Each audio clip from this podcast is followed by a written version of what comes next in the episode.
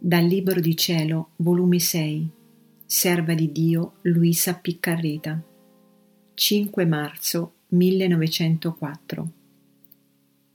La croce è citazione, avvocato e giudice all'anima, per prendere possesso del regno eterno.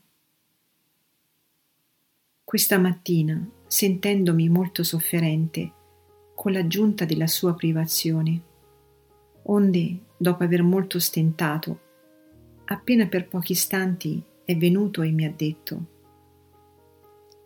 Figlia mia, le sofferenze, le croci sono come tante citazioni che io invio alle anime.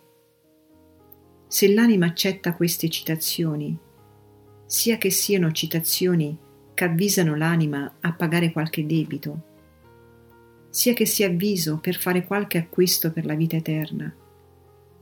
Se l'anima mi risponde col rassegnarsi alla mia volontà, col ringraziarmi, con l'adorare le mie sante disposizioni, ci mettiamo subito in accordo e l'anima eviterà tanti inconvenienti che corrono.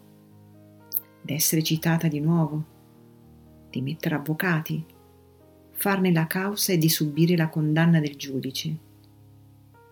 Solo rispondere alla citazione con la rassegnazione e con il ringraziamento supplirà tutto questo, perché la croce le sarà citazione, avvocato e giudice, senz'altro bisogno per prendere possesso del regno eterno.